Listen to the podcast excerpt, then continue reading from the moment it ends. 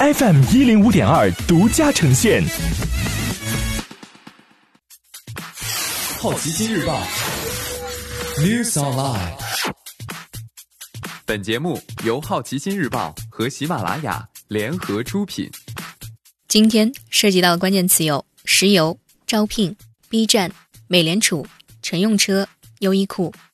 沙特和俄罗斯同意削减石油产量约百分之二十五，但国际油价继续下跌。周四，沙特阿拉伯和俄罗斯原则上同意实施几十年来最大规模的石油减产协议，搁置两国一个月前挑起的石油战。其中，沙特同意将量产从每天的一百二十万桶减少至八百七十万桶，俄罗斯则同意从每天一千零四十万桶削减至八百四十万桶，两国合计减产约百分之二十五。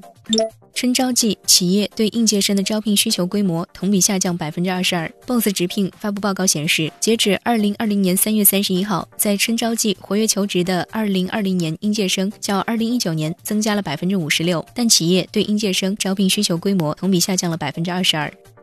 B 站获得索尼四亿美元战略投资，索尼将通过旗下一家全资子公司，以约四亿美元的总价认购 B 站新发行的一千七百三十一万股 Z 类普通股，占 B 站股份总额的约百分之四点九八。同时，双方还将在多个领域展开合作，尤其是动画和移动游戏领域。今天你不能错过的其他新闻有：美联储推出两万三千亿美元刺激计划，救中小企业。世纪报告称，撒哈拉以南非洲将遭遇二十五年来首次衰退。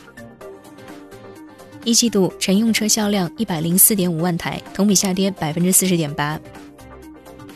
中国三月消费品通胀率百分之四点三，猪肉涨百分之一百一十六。WiFi 再诉湖南卫视音乐侵权。优衣库母公司半年少赚百分之十二。以上就是今天好奇心日报 New Sunlight 的全部内容，也欢迎你把刚才的收获告诉周围的朋友。好奇心日报 App 高颜值新闻媒体，让好奇驱动你的世界。我是施展，下次见。